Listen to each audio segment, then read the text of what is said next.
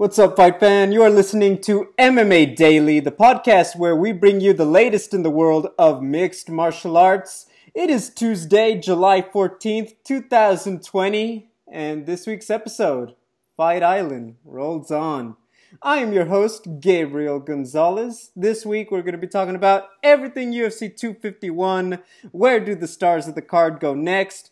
We'll be looking ahead to both of this week's cards, including tomorrow's fight between Calvin Kattar and Dan Ige, and of course the flyweight title fight as of right now between Deiveson Figueiredo and Joseph Benavidez, and of course everything in between from the Venum new Venum deal to Reebok being out to Adesanya and Masvidal being on the cover of UFC 4. But let's get right to it with the second half of my double act, Natalie Zamudio. Natalie, we are finally on the other side of UFC 251. Tell me about it. Did it deliver? Did you feel the angst? Did you not feel the angst? Because that was a real thing for some people. Tell me about it. Yeah, I definitely delivered. I definitely got uh, pizza delivered also. I know we were talking talking about that last week, so I hope you got your pizza as well. Um, but Fight Island delivered for me big time but it also um, tested like my my uh, sleep deprivation um, boundaries because every fight on the main card was basically yeah except for the for the Paige VanZant card went all went the distance right? There were no um uh, the Aldo fight finished but not that early. So yeah. you know it was pretty late by the time the uh, Usman Masvidal card came on or fight I should say. And so I was like you know, it's always my thought when these fights go really long is the people on the East Coast, man. Like, I'm so glad I live in California because it's like one in the morning for them. That's crazy. Um, but in any case, it delivered big time. I'm super excited. Uh, I will say though, I forgot to actually put on my Fight Island T-shirt. I couldn't believe it. What? And uh, I know. After all it was that, in the hamper. I forgot to wash it. It was too late. I couldn't do anything about it. Well, I mean, you get um, three more opportunities. Exactly. So yeah. tomorrow but, it's clean, it's ready. So tomorrow night it's on for sure. Out of curiosity, did you get Baby Joe a little baby fight island? You know what? Nah, man. what? I mean, this is the time. Honestly, I didn't even check if they had kids ones. They probably do. Yeah. I got one for me. I got one for my husband, and then the book stopped right there. So I mean, poor, uh, poor old Joe got the got the shaft. I mean, you know, I might have a set of those Fight Island face masks on on back order but yeah, you know what? Um, to compare it, I think that um, remember we talked about UFC 200, and it was a similar thing. You have just this super stacked. How can it not be awesome? Main card, and I think you were given a great example of you know even when you feel like you've stacked the deck, it could still get a little uh, little funky. So we're gonna talk about a lot of the ins and outs, but in my opinion I think it just tested attention spans. It's not that any of the fights were bad. The main event probably had a lot to be desired there, and I get that. We'll talk about it. But I think it's the fact that that's just a lot of very technical, very fun, but very long technical fights that really pushed us a little more than we're used to. And, you know, I think that maybe we're feeling a little, you know, I don't want to say fatigue, but I think that how you respond to, you know, the quarantine had an effect. If I'm being honest, you know, I haven't had to wait for much because I make it happen instantly, whether I'm streaming or something else, because I'm just at home. I think that's a lot of people, and I think that's why we felt the effects just a little bit more. But in any case, let's get right to it because uh, the be all end all, Kamaru Usman, Jorge Masvidal. The quickest way for me to describe this one, um, I was very impressed with just how good Masvidal looked standing up. Every time he had space, Kamaru just looked like everything was so labored. And Jorge, he just looked fast. It looked like everything he wanted to land, he was able to. Kamaru just, you could tell he, he had no business standing up with Jorge, which surprised me because I really thought, you know, if you're really going to put that pressure on, put the foot on the neck, you want to make Jorge feel like, man, I can't even get my striking going, and then he's going to take me down. Very Georges St. Pierre in that way, you know what I mean? Instead, yeah. it, you know, Jorge really forced Kamaru. There had to be none of that, and obviously we know the fight by now. It was mostly in the clinch. There were a few takedowns. There was nothing really dramatic that happened on the feet. There was nothing really dramatic that happened on the ground. It was just a slow and steady wins the race against the fence. Kamaru did just enough to keep them from breaking the action, but the fact is he neutralized a very dangerous guy in Jorge Masvidal. Um, do I think Jorge on a full camp would have looked d- different? Absolutely. But I also think he came in carrying plenty of guns and bullets to this fight, and it just wasn't enough against Kamaru. And I think he acknowledged that. So, but yeah, just a stifling but very technically sound performance from Kamaru Usman. Yeah, technically sound for sure. So yeah, if if I'm gonna pick the one that you know didn't deliver as much, it, it would unfortunately be the main event because of the hype that the the the change of opponent brought into the entire card, it being Jorge Masvidal, and you know I am such a sucker for hype, and so I just believed it. I was like, yes, you know, Dustin Poirier said he's been training this whole time, so of course he has, and he's going to be perfectly in you know in perfect condition, and it's going to be great. He, I believed him when he said if it was anybody else, I would have needed more time, but for Usman, six days, that's all I need, you know. So I'm a sucker for that stuff, and so I was I was disappointed when we talked about it last week. You know, we knew that he had to come out, or at least my expectation was that he would come out fast, try to do a blitz. I, I think I was expecting a knockout by round two. And then, you know, obviously we didn't get close to that. It was frustrating to see Kamaru easily implement that that hold against the cage over and over and over again and he would just press him against the cage, punch the body, punch the body, punch the body, stamp the feet. That's one of my like you know pet peeves in MMA is the foot stomps. Um, obviously, they're effective, they're legal, but it's just like I would never do that, you know. And uh, I can't stand it when other fighters do, but you know, fair play, right? In any case, I kept waiting for Masvidal to to push him off of the cage. I know I think he probably could have, but at times it seemed like maybe he was just biding his time, thinking, all right, I'll let this round go. I think even one of the commentators uh, figured as much as well. And uh, it reminded me a little bit of when Robbie Lawler fought Colby Covington. I think it was Colby Covington. And I kept waiting for for Lawler to like explode, to do something. And he was just kind of slipping, slipping, slipping punches.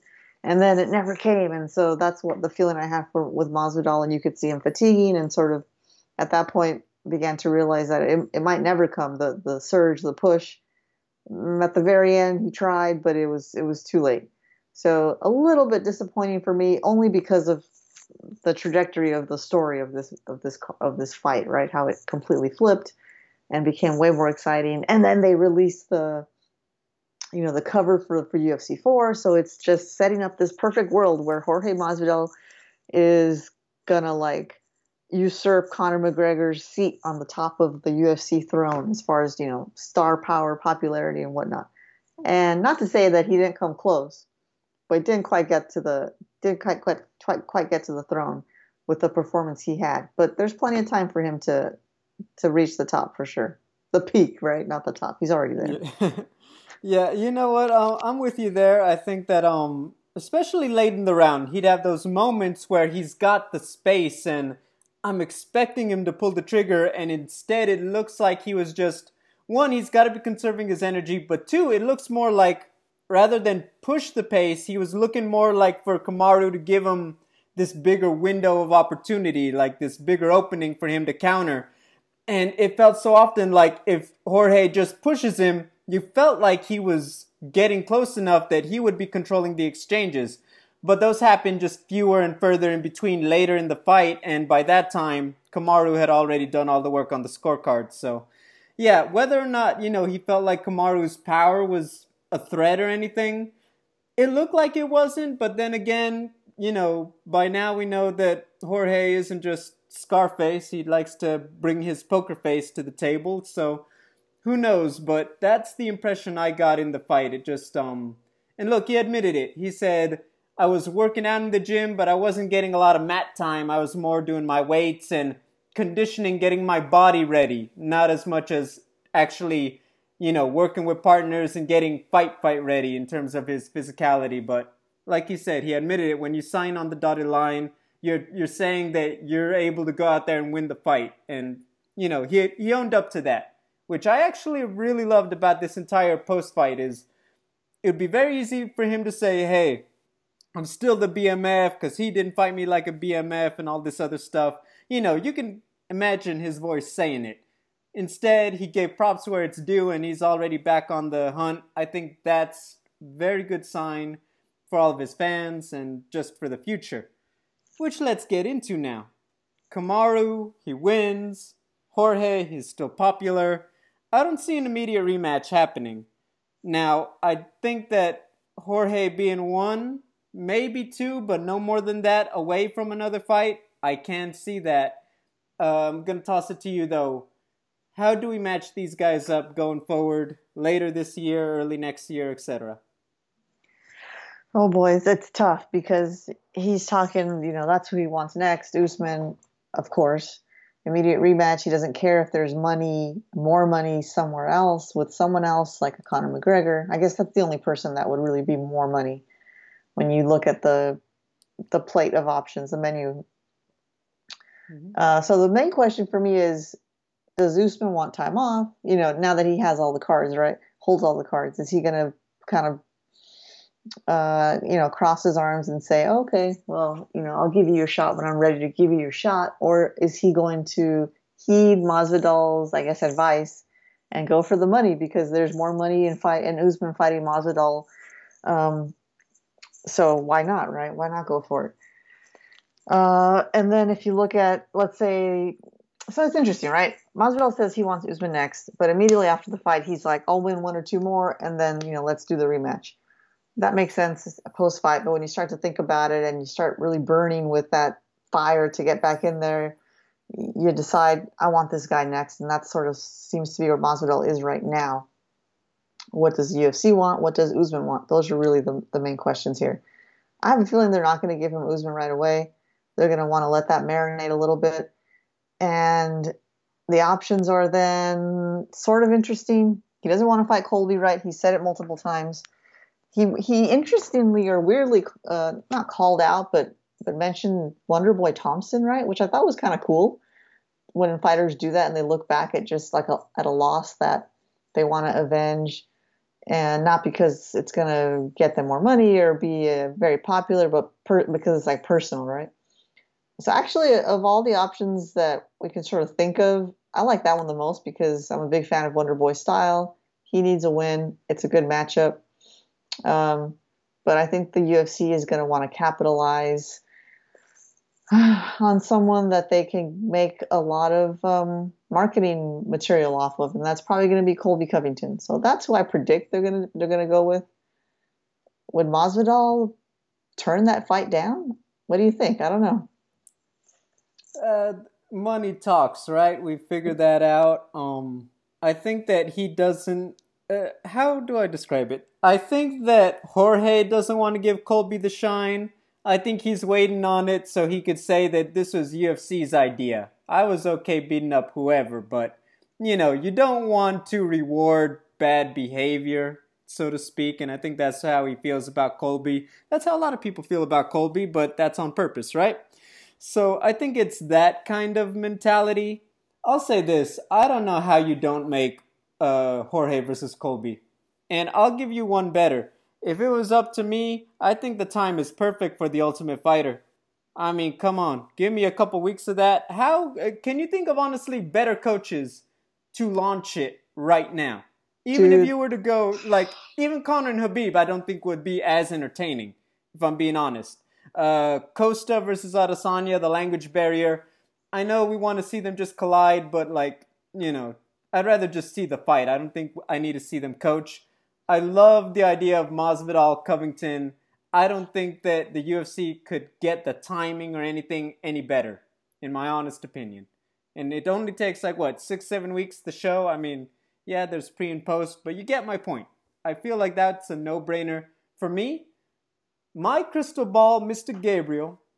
I see Usman fighting Burns, Masvidal Covington TUF or no TUF, just put him somewhere in the fall, December, January, somewhere around there. And then Edwards versus Wonder Boy. And then there you have it. All of our players have fights. Everybody has a fight that should elevate them to what they want. Kamaru can keep busy. Edwards gets that big name to show he's ready for a title fight.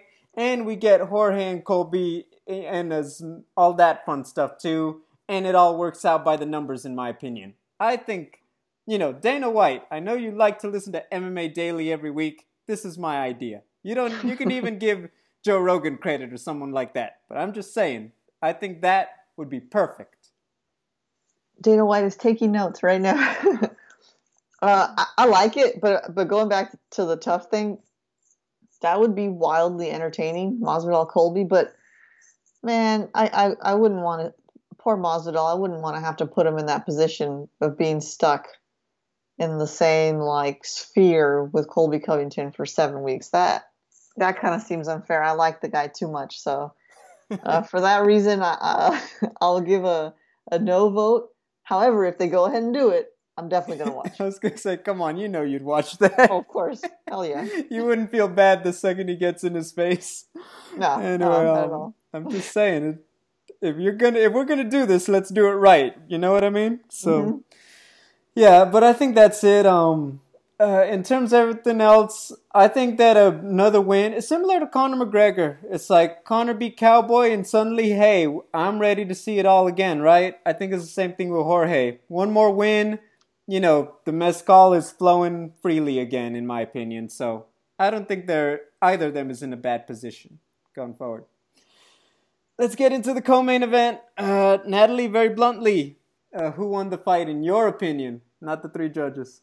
Yeah, my opinion it was Max Holloway, three rounds to two, pretty clearly for me, and um, big bummer, man, big big bummer because, well, who doesn't love Max Holloway? And and I think he won the fight. So so when you don't get when they don't get the nod, and you know the only thing you can you can say, like Dana White always says, is well, shouldn't have left it to the judges. But I mean, you know, Max, eh, yeah, eh, Alexander Volkanovski, I'll put it, I'll flip it, is is a tough guy to knock out, especially when you're Max Holloway and you're more of you know uh, a volume striker versus a power striker. Not that he can't finish fighters, but Volkanovski is just like a tough little little beast, and that's a that's a big head to try to knock out. So that's a hard ask, but I think he did his job and he did enough to get his belt back, but didn't walk home with it, unfortunately. How did you see it?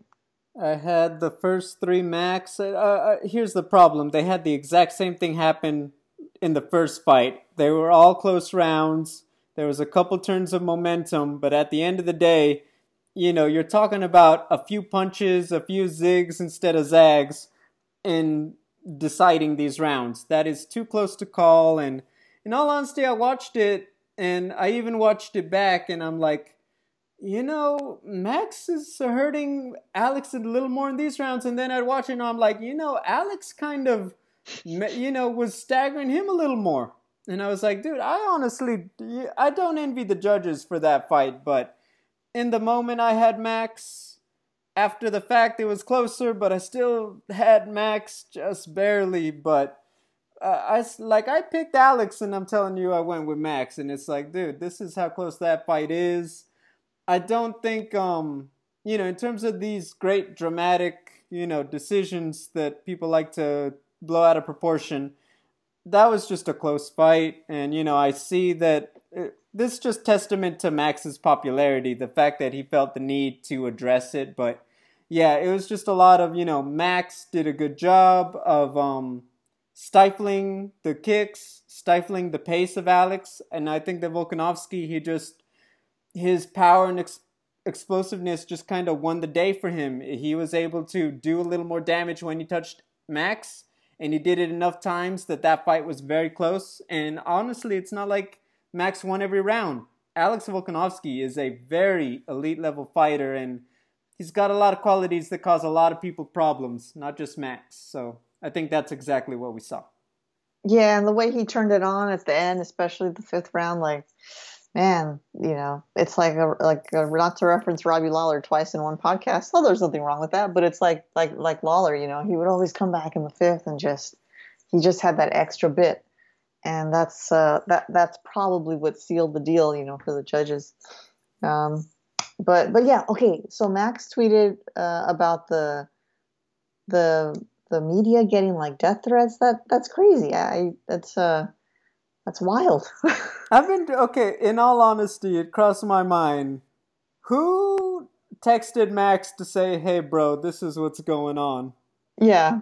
And I'm like, okay, because it's either that happened or Max is reading some stuff and like they're telling him, like fans, angry fans are telling Max that they're gonna go off on, you know, for example, John Morgan hmm because he's, you know, not calling it a robbery or something. It's like, I don't know, but I, I read that and I'm like, I mean, we all know the internet isn't the nicest place. It's kind of like high school on steroids that haven't been caught by USADA. So, uh, yeah. Uh, but the fact that he felt the need to say it, I was like, no, really, who who got what threat crossed my mind? Because honestly, look, when you're talking about these level of stars and their popularity, fans say stuff all the time. People get invested, arguably sometimes too much so, and they say things that they shouldn't through, you know, behind the screen. So, yeah, I think that that, that stood out to me for sure. Um, uh, talking about it, uh, if you're Volkanovski, um, I, I guess put it bluntly, uh, do you take Zabit versus Yair winner, or do you wait to see what's up with Korean Zombie? I don't know if after one year off that Brian Ortega is right there, unless he looks really good, and I'll say it, they resurrect his Modelo commercial. Because we know it, but apparently the guys on TV, you know, don't. They stopped airing it. Yeah, that's a tough one. Do we know why he's been out for so long? Was it just like recovering from that crazy beating? Um, The knee, no? oh, he had a knee Like he did have the time, but the knee took him out of the. No. Wait, yes. Something. He, he hurt himself again slightly. Okay. Yeah. Because he was Long gonna time, fight, yeah. yeah, because he was gonna fight Zombie in December, and that's why Frankie Mhm. Edgar stepped in. That's right. And then the whole thing with with zombies like friend that he punched or he slapped. rapper. I mean, just He made a choice again. yeah, he made a choice. um, very strange. Uh, so no, very strange. What I was going to say is very strange that I kind of had Brian Ortega a little bit out of my mind um, because um, of all the other fighters that are at the at 145 right now. Um, so you mentioned his name, and it's like, oh yeah, Brian Ortega. Somehow he he uh, he ended up on the periphery over here.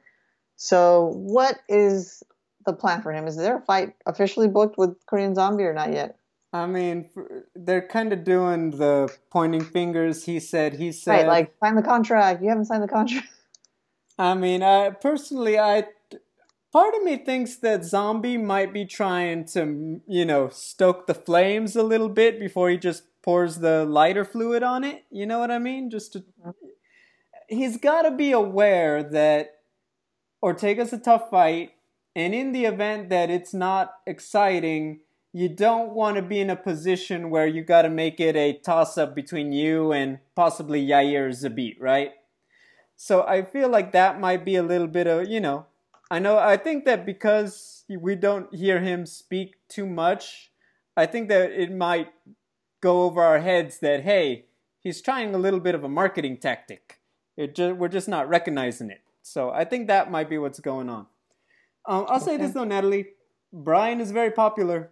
I've seen it with my own two eyes, the kind of crowd he brings. Like, you cannot understate it. And if people start seeing that Modelo commercial and thinking about his choices and those blue eyes of his, I'm telling you, we could easily see Ortega versus Volkanovski if Ortega were to beat the zombie.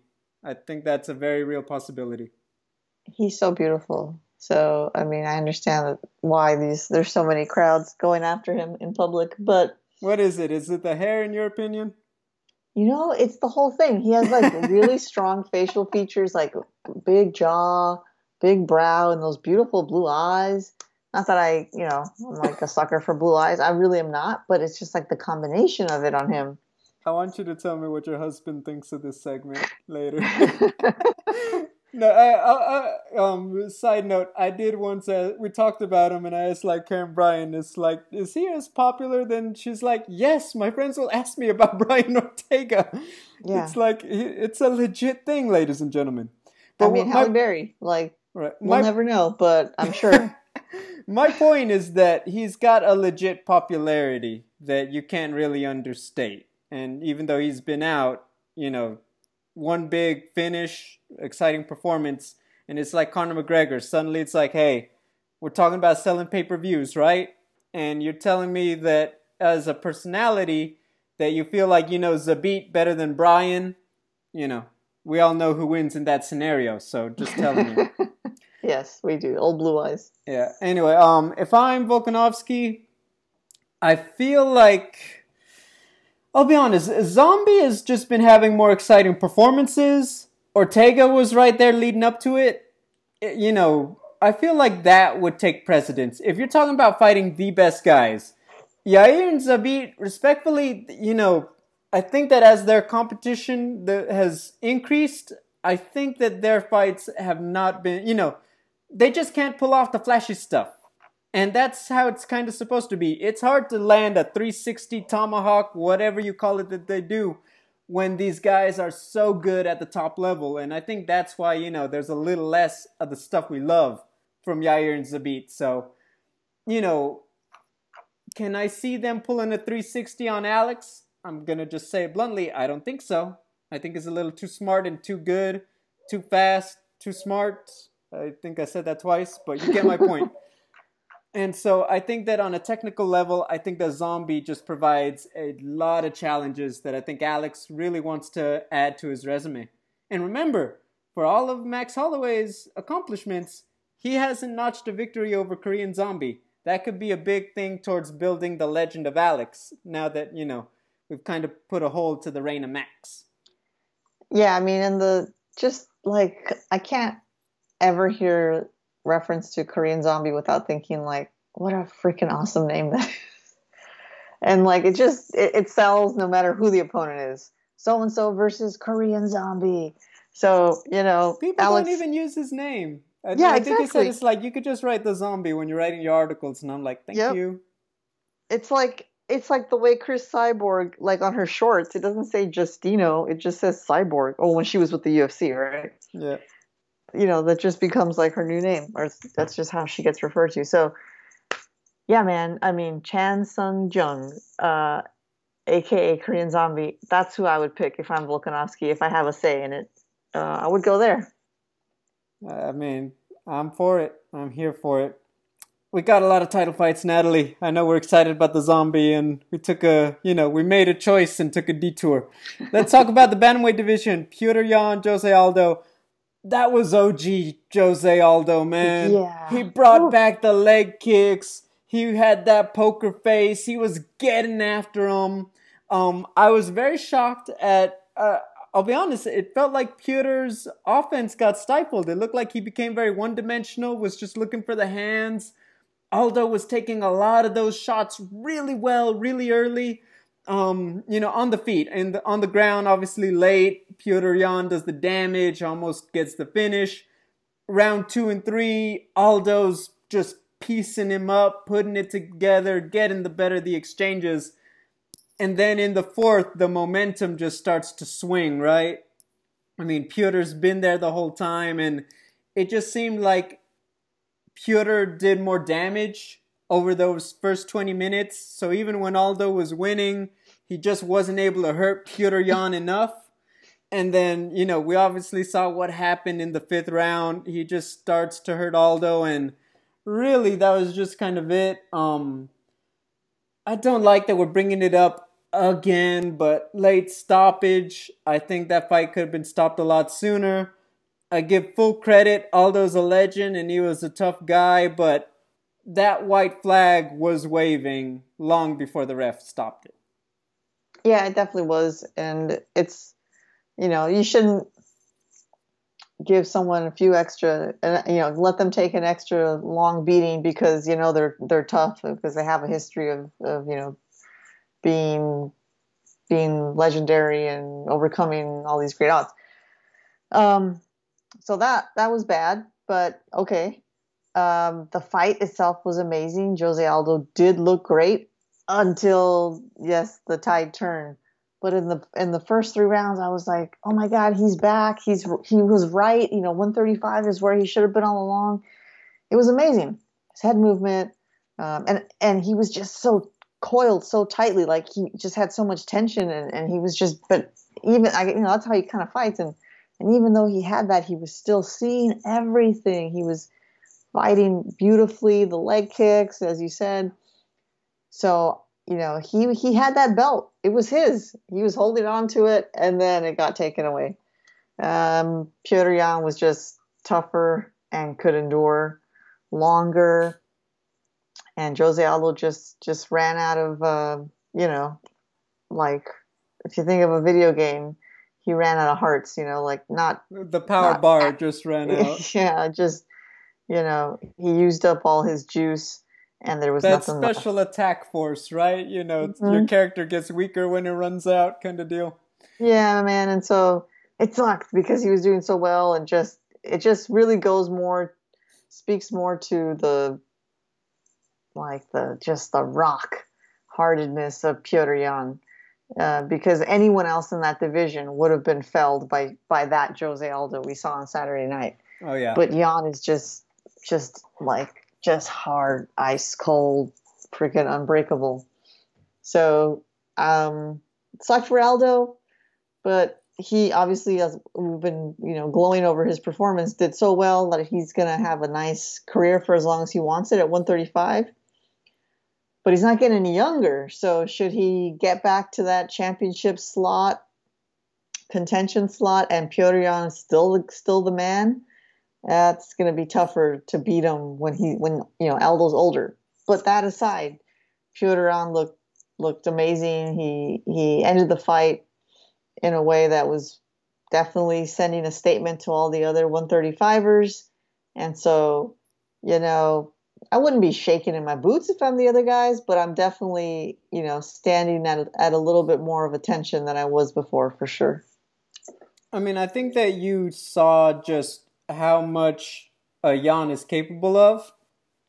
That said, I think Aldo also showed that, you know, if you got this level of X, Y, and Z, you know, you can give Yan problems. And just mm-hmm. very bluntly, I, I will say this stylistically, Jose Aldo presented a lot of weapons uniquely that I can't exactly say that Aljamain Sterling or Frankie Edgar or some of these other guys necessarily have at 135.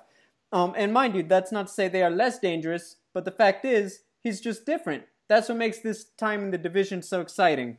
A uh, quick side note: if I think this is a good time to say that it's about is Jose Aldo in it to be in the title fights, or is he still in it for the love of the game? Because if he's just about, hey, I could still do this, I still want to fight, I still want to fight the guys to get me there, then by all means, there's plenty of guys at bantamweight that would love to go to war with the guy they saw on Saturday.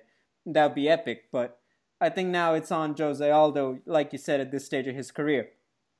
Now, Petr Yan, I am a little emboldened by the news. First off, um, get well soon, Marlon Moraes and Mrs. Marlon Moraes. Um, uh, obviously, the news comes out that they've tested positive for COVID it sounds like he says they're relatively doing all right because he is still talking about uh, fighting Cody Garbrandt in October. I mean, just book it now. Yan versus Aljo. Late 2020, early 2021. I don't see how, you know, this is a no brainer officially, in my opinion. Yeah, absolutely. So, um, I mean, I don't even have anything else to add because it's just duh. It's blunt, right? yeah, what else? do it. Who else? What else do you want? Uh, do you, here's a question: Will we see Henry Cejudo doing a TV show before we see Yan versus Aljo? Yeah, no, but I like the idea of him doing a TV show. Like Property I Brothers. thought of uh, you know. of Chips if they reboot Chips. Um, you know, I don't know if you're familiar with the I, show. I I'm aware. Erik Okay. Estrada, yes. Erik Estrada, yep. I'm a. I mean, come know. on, it's right there. Now, do I know it more because of his beef with George Lopez? Maybe, but that's not the point. Yeah, I don't want your swampland either. So you know, anyway, but um, yeah. So I think that that's a big thing. Is that um, I think that Henry Cejudo. Uh, I understand what he's doing. He's kind of trying to make sure he's relevant, so his MMA audience follows him to whatever he's gonna do. But I kind of want to see him do it already if he's gonna keep talking. You get what I mean? I love. I do get what you mean. I love how he just keeps posting pictures of him and his girlfriend, just all over. How do you think she feels about it? I don't. Like you know, she- it's like it's not. I'm not saying he doesn't love her. Obviously, he does. But is he posting it because he's so proud of her, or is he posting it? She's become part of his bit. You know what I mean? Yeah, I think it's probably a little bit of both, actually. And then like the ones where he used was posting like first girlfriend ever. you know, I'm like, you know what?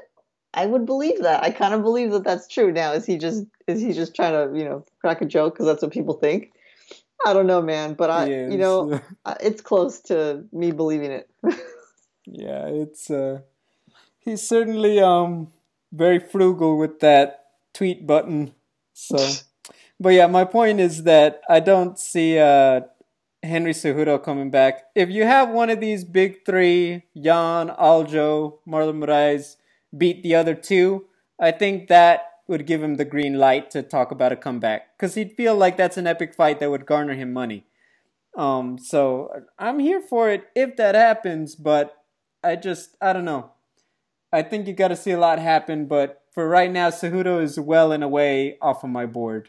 For Yan and for uh, Alexander Volkanovski, just to set the record straight. Gotcha. Uh, Thug Rose versus Jessica Andrade. That was fun. I think that Jessica just couldn't touch Rose enough. I thought it was close, but Rose just um she just tagged her more. And I think that the head movement did a good job to slow down Rose, but she couldn't return fire. And I think the big adjustment that Rose made was that earlier in the fight, she would kind of stay close to Jessica, and Andrade would just be so close with those counters. Those just, she started presenting them less and less as the fight went on. She was getting out of the way, and Jessica was just catching more and more air. Obviously, she did eventually catch up to her, but I felt like that was more a bit of the effort of Jessica rather than the tactical error of Rose Namajunas. But by that time, I think Rose is just a little too far ahead. Yeah, it was super exciting fight. I was at the edge of my seat here because I really wanted Rose to to win decidedly, and she wanted. You know, they always they always say they want to knock out, but I was like, yeah, Rose with those giant hands, she's gonna knock out Jessica Andrade. She was doing great, but but but I actually feel like she did a little bit better in the first fight, at least in round one. Um, but I think that's probably more to do with the uh, adjustments Andrade made. But damn, round three when when Jessica turned it up, turned it on, you know, the power was was real. We knew we know she has the power. She's used it to knock out Karolina Kowalkiewicz. She's used it in a different way to to knock Rose Namajunas unconscious with that slam. And uh, credit to Rose for for staying on her feet, for doing enough to to knock at you know a 10-8 in that round, and uh, and to win. I was very happy for her to win on to the next one. But her face, my goodness, she just got busted up in round three, and uh, she she gave props to Andrade for hitting like a truck, which I thought was pretty cool. I mean, that's that's that's no joke, man. Andrade is is working with uh, some different heat. I finally figured out the way I want to describe Andrade, and I'm still gonna say she fights with that gangster. You want to know who Jessica Andrade is? She's the female BMF. Oh, okay. I and I stand by that no matter who's beating her. I'm gonna just say that right now.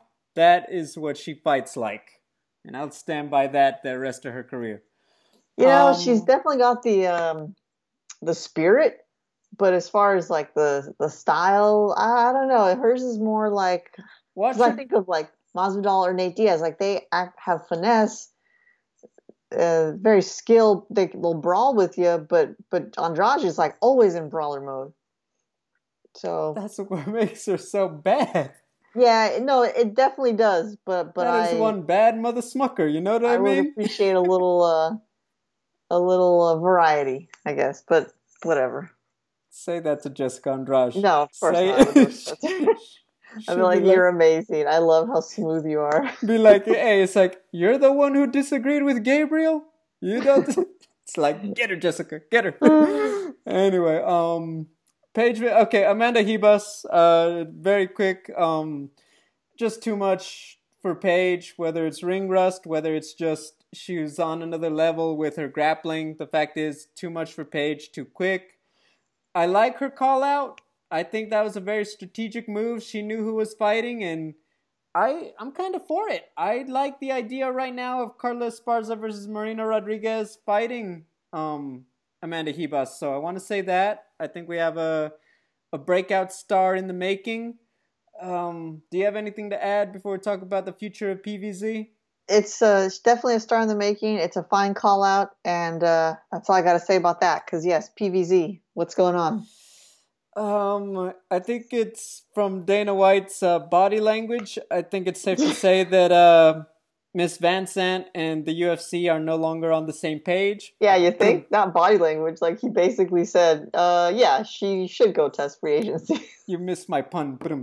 Yes, Sorry. yeah, no, for sure. Um, yeah, you know it. It's tough to see a breakup. I'll say that because I do remember Paige skyrocketing, and she showed what you can do in terms of branding yourself. If you're not Ronda and you're not Conor, you can still really make some happen with the UFC platform. And I think that she's a great example. Now, the injuries are another thing and all that other stuff for her UFC run. Um, the way I see it is that, and we've talked about it last week, yes, she's got a lot more value to a Bellator or a One Championship right now. Um, I don't see the UFC making a bigger offer. I think that they would sign her for probably about the same if they were to make any offer. But I think that Bellator and One Championship would try to go for the immediate return. And on that note, I think that um, I'll say this: after that fight and knowing Paige's record, I don't know if Bellator one would necessarily feel like there's gonna be a big increase to offer Paige because you want to see her win, you want to see her be active. Neither of which really we have right now. And mind you, I said it. That's not her fault. She, you know, no one goes into a fight trying to get injured for crying out loud. But you know, if I'm Bellator, I look at those numbers before I say, yeah, PVZ, you know, uh, 200, 300K. You know what I mean? Per fight. Mhm. Yeah, you know, I hate to say this, but she she took a gamble by being so vocal about the fighter pay, her own fighter, her own pay, right? And how she makes more on Instagram, and how if she had had a regular job these past six years, she would have made the same amount of money. Those are completely fair and truthful statements. But when you're an organization like the UFC, you know, that stuff doesn't fall on deaf ears and you know they have as soon as they get the option the opportunity to i guess retaliate to pay you back to to show you who's boss they will right? And that's what's happening to Paige VanZant right now. Because not only did she lose but she got kind of owned right away in the first round so there wasn't even a chance to see if she had anything new anything that was of value to the ufc was not was not given time to shine. Um, and her physique, she looked a little like, um, how do I say? She looked a little soft. Uh, you know, no offense. I, I, I would say, you know, I have to be concerned about saying this because we're talking about female fighters, but honestly, I shouldn't. A fighter is a fighter to me. And so when I'm looking at Paige VanZant's physique, I feel like um, it looked like she was not in the best shape. So how seriously was she able to prepare? I don't know.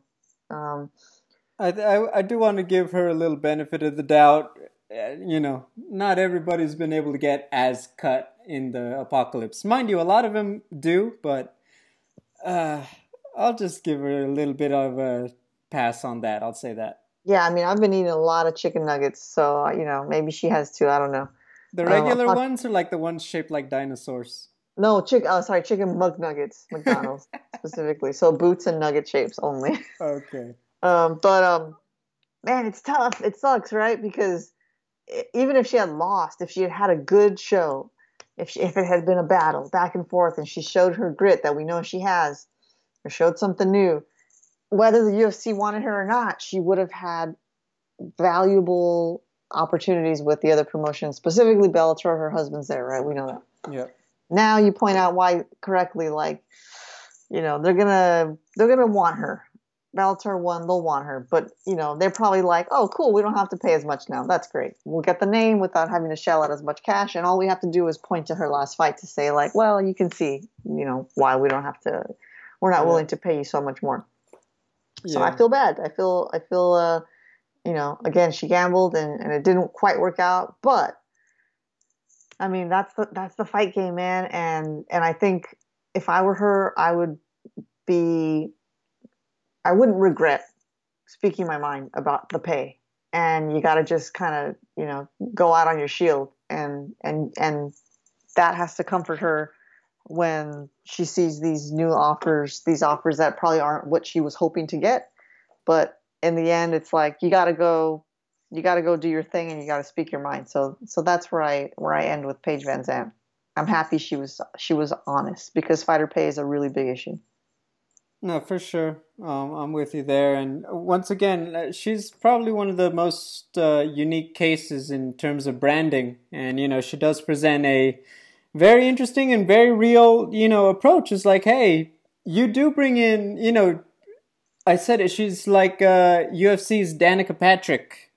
You bring in an audience that is not defined by wins, losses, or a lot of uh, stuff other fighters are judged by, female or otherwise. So I think that is a big deal. And I think that, uh, look, she brings a lot of value. You cannot understate it. You know, she does a lot of stuff and she does bring an audience to her fights.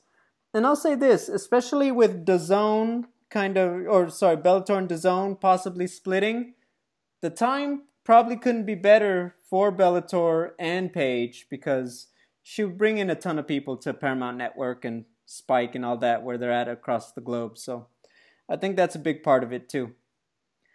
But yeah, um, I will say that I, if you ask me today, I think that uh, we will see Paige in Bellator, just you know, for a lot of those reasons. Yeah. Anyway, uh, there was some stuff that happened over the course of the week, Natalie. Um, let's talk a little bit of uh, different stuff. Oh, before I forget, Kamaru Usman, is he the BMF now? Yes or no? No, he's not. Really? No way, man. You can't just beat the guy who had the BNF BMF belt and be like, "Oh, I'm the BMF." No, you gotta fight like one. You Yeah, can't just beat the guy. You gotta fight like one. You gotta have like the whole swagger, the whole personality. It's gotta be you. He I'm is a- not that that man. I'm gonna call out my peers. All of you guys had a chance, and not one of you tossed up that softball. I want to hear his answer because if you ask me, yeah, that's how it works. you know, and I noticed no one wanted to talk about the BMF belt all week, and I'm like, guys, is this not, you know, like don't be pulling it out at Jorge's next fight and be like, well, this is a BMF fight because he's gonna fight me. Like, I don't want to hear that just call it macaroni and move on. Kamaru's the BMF now. I'll say that. Oh yeah, yeah. Uh, Masvidal and Adesanya on the cover of EA UFC. The trailer looks fun. I like it, and you know what? I'm gonna just say it very bluntly. UFC got it right. I think that um, I'm just glad they got the right guys on the cover because I think those are the two guys. They're hot right now. They're the hot commodity. They're on a roll. You know, until Saturday. I, it's all good with me. I love it. Dude, yes, that's correct. When we talked about this last two weeks ago, I don't know. I said I think it should be Jorge, Jorge Masvidal on the cover, but it's probably going to be Adesanya, and we got both of them. It's a beautiful thing. I was super happy, but like when I first saw the picture, I was I was wondering. I was like, did they actually pose for this picture together? And they Is this did. like a Photoshop thing? But then yeah, then I saw the footage of them having done it. Like how long ago did they do it? Um, It had to have been like early this year. yeah, I think I. Pre-pandemic. It had to be pre-pandemic. Yeah, yeah. So I mean, so I was like, okay, so they've known about this for a long time, right? So so the UFC was still not willing to pay Masvidal more, knowing that that he was valuable enough to be on the cover of UFC four. It's very interesting. It got me thinking, you know. And then and then once it came out on the day of the fight, it was like, oh my god, the timing of this is just amazing. It's it's setting this man up to be everything with the UFC. Um, didn't quite work out that way, but but you know when you think about, I think it was UFC two when Ronda Rousey was going to be like the only person on the cover, and then she lost, and then they slapped Conor on there. You know, didn't he lose right after two? Ironically, Probably, but, it but was then- it was then like the Madden curse, man. Yeah. But UFC three, he was he was on it by himself with his two belts. So I think he uh, he redeemed himself uh, before the next one came out. Um, but in any case, I'm completely thrilled with it. It's great. Um, it's an exciting change to the look of the game cover, I should say, to the cover of the game. Although I did see one funny comment on Instagram or Twitter or wherever that said uh, it looked like uh, the guy says it looks like my daughter did it in MS Paint, uh, Microsoft Paint. That was pretty fun. um, but no, man, the trailer was badass. The the octagon, um, the backyard octagon setting stage, I should say, that's that's great. The fact that they added Tyson Fury, Josh Anthony Joshua, like, you know, like how much do you think they paid those two guys for their rights, their image rights, versus how much are they paying the reg, you know, their actual fighters? What do you suppose the difference in the number is? Because I bet it's massive. You know what? Um, low key, I think that both of them are getting paid. I will say this: I think that it was probably an easy deal to make because they understand the marketing. If you are Joshua and Fury, why wouldn't you want to try to bring the MMA fans to your boxing fights? Oh hell yeah! I so I feel like you know what? I don't think it was a hard sell to get them to be like, hey, when they saw the few first few clips, like you know what? I want in on this. Let's do it. You know, I don't think it was hard negotiating at all, in my opinion. But yeah, I, I'm here for it. It looks good. Looks cool. Um, looks like it's got a little bit of every kind of fighting game built in with the. It's what is it called? The Kumite level. I, Yeah, I'm here yeah. for it. So, looks fun. Enjoy. Pre-order if you want the Tyson Fury, Anthony Joshua, and the backyard and Kumite levels, if I'm not mistaken. I wrote something about it, and it's like you got to get in on that. Otherwise, you know, Fury and Joshua don't come if you just buy the CD when it comes out next month. That's BS. Uh, I think it Khabib would say it's the number one. No, just kidding. Number Um, one let's talk about uh, last news hit Venum to replace Reebok in 2021. Uh, the first odd one, Reebok will stay as the footwear sponsor. Um, I didn't realize UFC fighters wore shoes. Um, uh, I'll say this: my big thing uh, first for Venum. If you've seen some of their old designs, they did a great one for Korean Zombie back in the day. They've had some cool stuff in the past the creativity that I think is possible, I'm optimistic about it for sure. I'm not saying every single guy and girl on the roster is going to get their own custom looking branded shorts, but I do think we're more likely to see more than just, you know, a couple of guys. So I think that's very promising. In terms of just uh, another outfit sponsor and all that, obviously we're waiting to see if they're going to allow more patches and sponsors to be on the shorts. I'm sure that's a big deal. My thing about Reebok was always that it came just a little too late. Because I do distinctly remember the days where you had some questionable sponsors on the fight shorts. Condom it- Depot. yes, and more. I read an article as I was writing about it, and I was like, dude, really? And they had the evidence, and I was like, yep, those were the days. Um, so I do think that, um, you know, especially with social media, it is uh, so easy for these guys to say, hey, I'm fighting on TV and all that, and get brands to be like, hey, I want my, I want to be in on this. It's not as fringe and just out of the blue, out of off the beaten path that you can only get those. I think there's a lot of money to be made there through social media, and then of course, who doesn't want their logo on a fighter fighting on ESPN, possibly 25 minutes, right? So I felt like Reebok, you know, took that away at a time, you know, it just came a little too late, and we had a lot of that happening. I want to see the specifics, but my point is, I think that Venum will have cooler designs, and I think that you know they're gonna look at the deal and they're gonna give us the details later on. But yeah, that's how I feel about it at this juncture. I'm very happy that Reebok is no longer doing the the uniforms. I'm optimistic that Venum is going to do cool things. They obviously have been uh, creating clothing for combat sports for a long time. I mean, that's their business. So, um, you know, there's going to be things that Reebok, even with all their years of learning with the fighters how to make, what to make, there's going to be things that Venum already is like way ahead of because of their long history here. But um, I really do hope, like you said, that they get the fighters get the opportunity to add sponsorships to the clothing. Um, I'm just really looking forward to what these designs can be. I am not. I'm just. I'm going to say it again because I really was not a fan. Have not been a fan of the Reebok uniforms, the first iteration through to I guess maybe there have been two or three. Like, do you remember the t- the walkout shirts that they made when the UFC first went to New York to Madison Square Garden? Gilbert, they were Melendez. Like, no, no, no. The ones like the disco, like black with like the shiny metallic graphics. They were terrible. If you look up like uh, UFC first uh, first UFC in New York in, in Madison Square Garden, it was awful. Like sometimes they would design a cool walkout T-shirt. The Sugar Sean O'Malley one's cool. Um, the Max Holloway one's kind of cool. Sometimes there's good ones, but most of the time they were, to me, just lacking in creativity. Like they're very generic. Literal. Yeah, they're very literal. Like, oh, your nickname is is Thug Rose. Let's put a rose on your shirt. I mean, okay. I mean, well, she should though.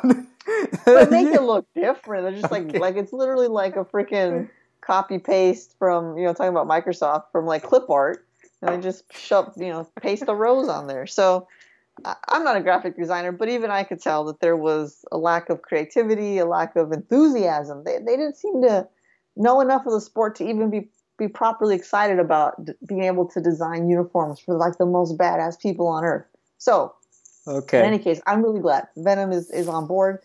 Do you think sure. Bryce Mitchell will finally get his camo shorts?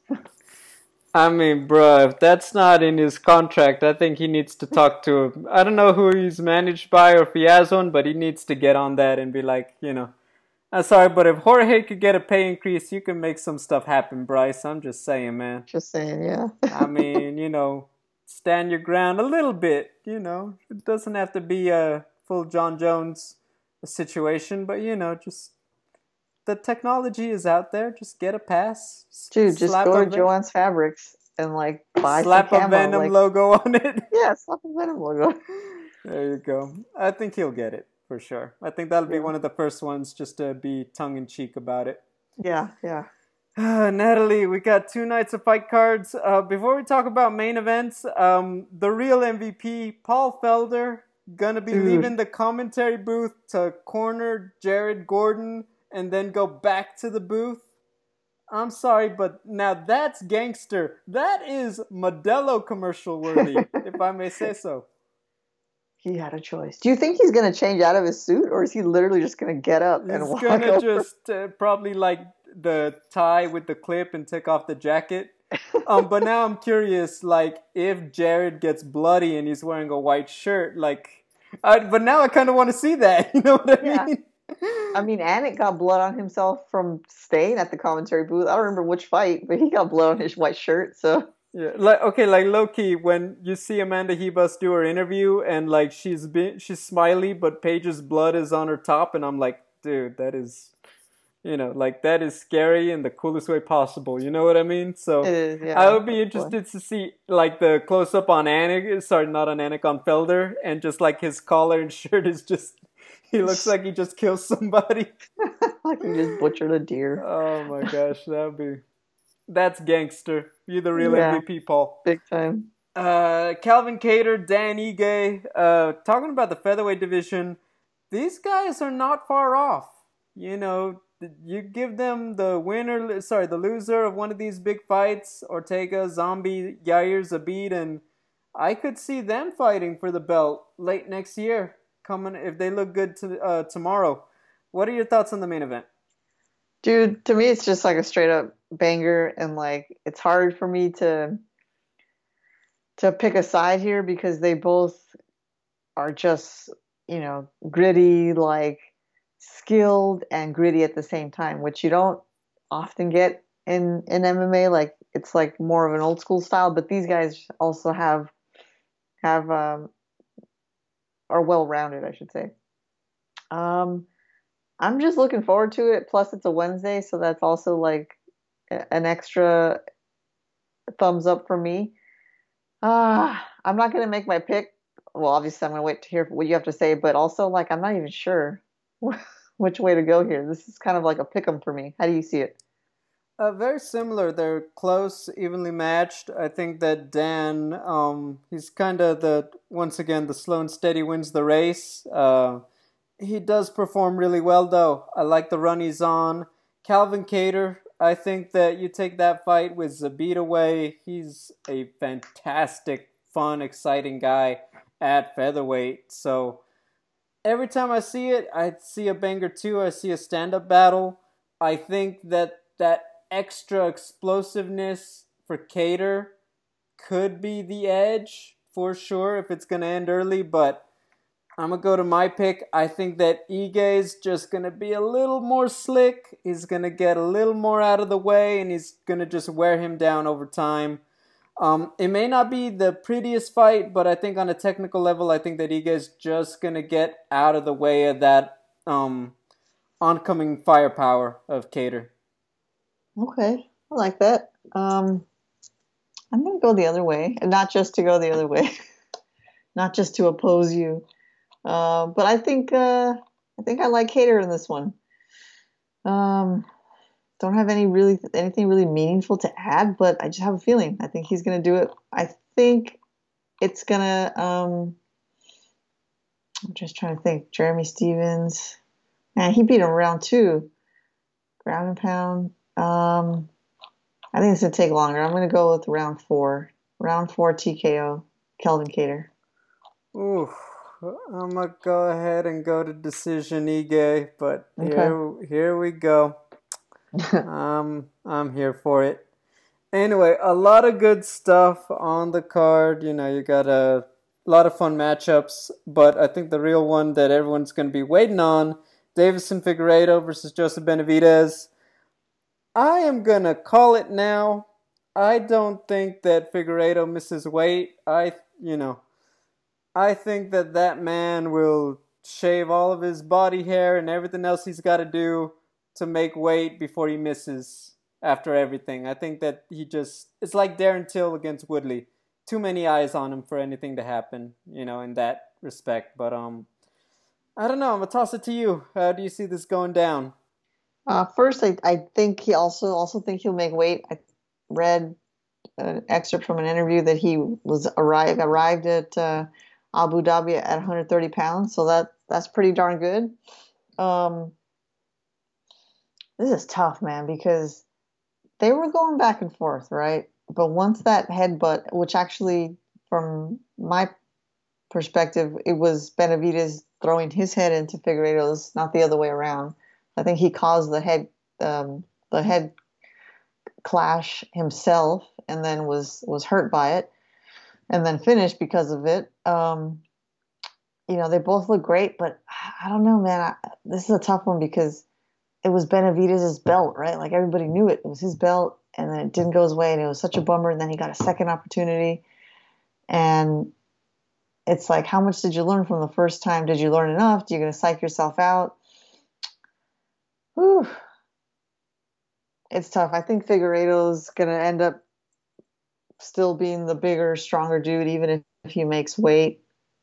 And I think he'll he'll still be able to overpower Benavidez through the end. Like I think he's gonna ultimately wear Benavidez down and finish him.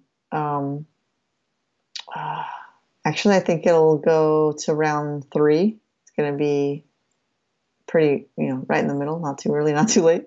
I think he's going to finish Benavidez in round three. I'm rooting for Benavidez. I want him to get that belt, but to me, Figueiredo's just just bigger, more powerful, and and that's gonna that's gonna get him the win. I'm gonna go ahead and go with Figueiredo also. I think that he has more.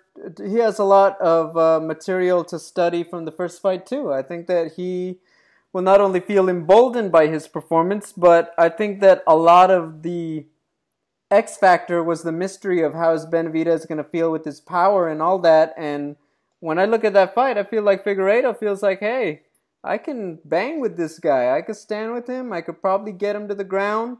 I think I got everything I need to get the job done. So after seeing the first fight, uh, I I'm I got Figueiredo. It's hard to. It's kind of like with Alex and Max. Even if you think it was close, I just feel like he's a bad style matchup for Benavidez. So I got it about the same. I think that it's gonna go until about the late third, early fourth.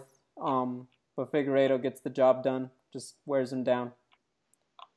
Yeah, I say unfortunately because I really do want Benavidez to get that belt, but hey, we'll see. We'll see. You know, he's had a lot of tries at it. I get it. Yeah. I feel you.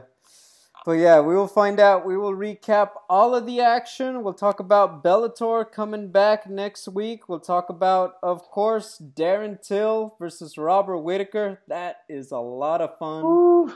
Closes out Fight Island. And yeah, guys, we'll be back with all of the fun stuff next week. Uh, Natalie Zamudio, where can fans find you?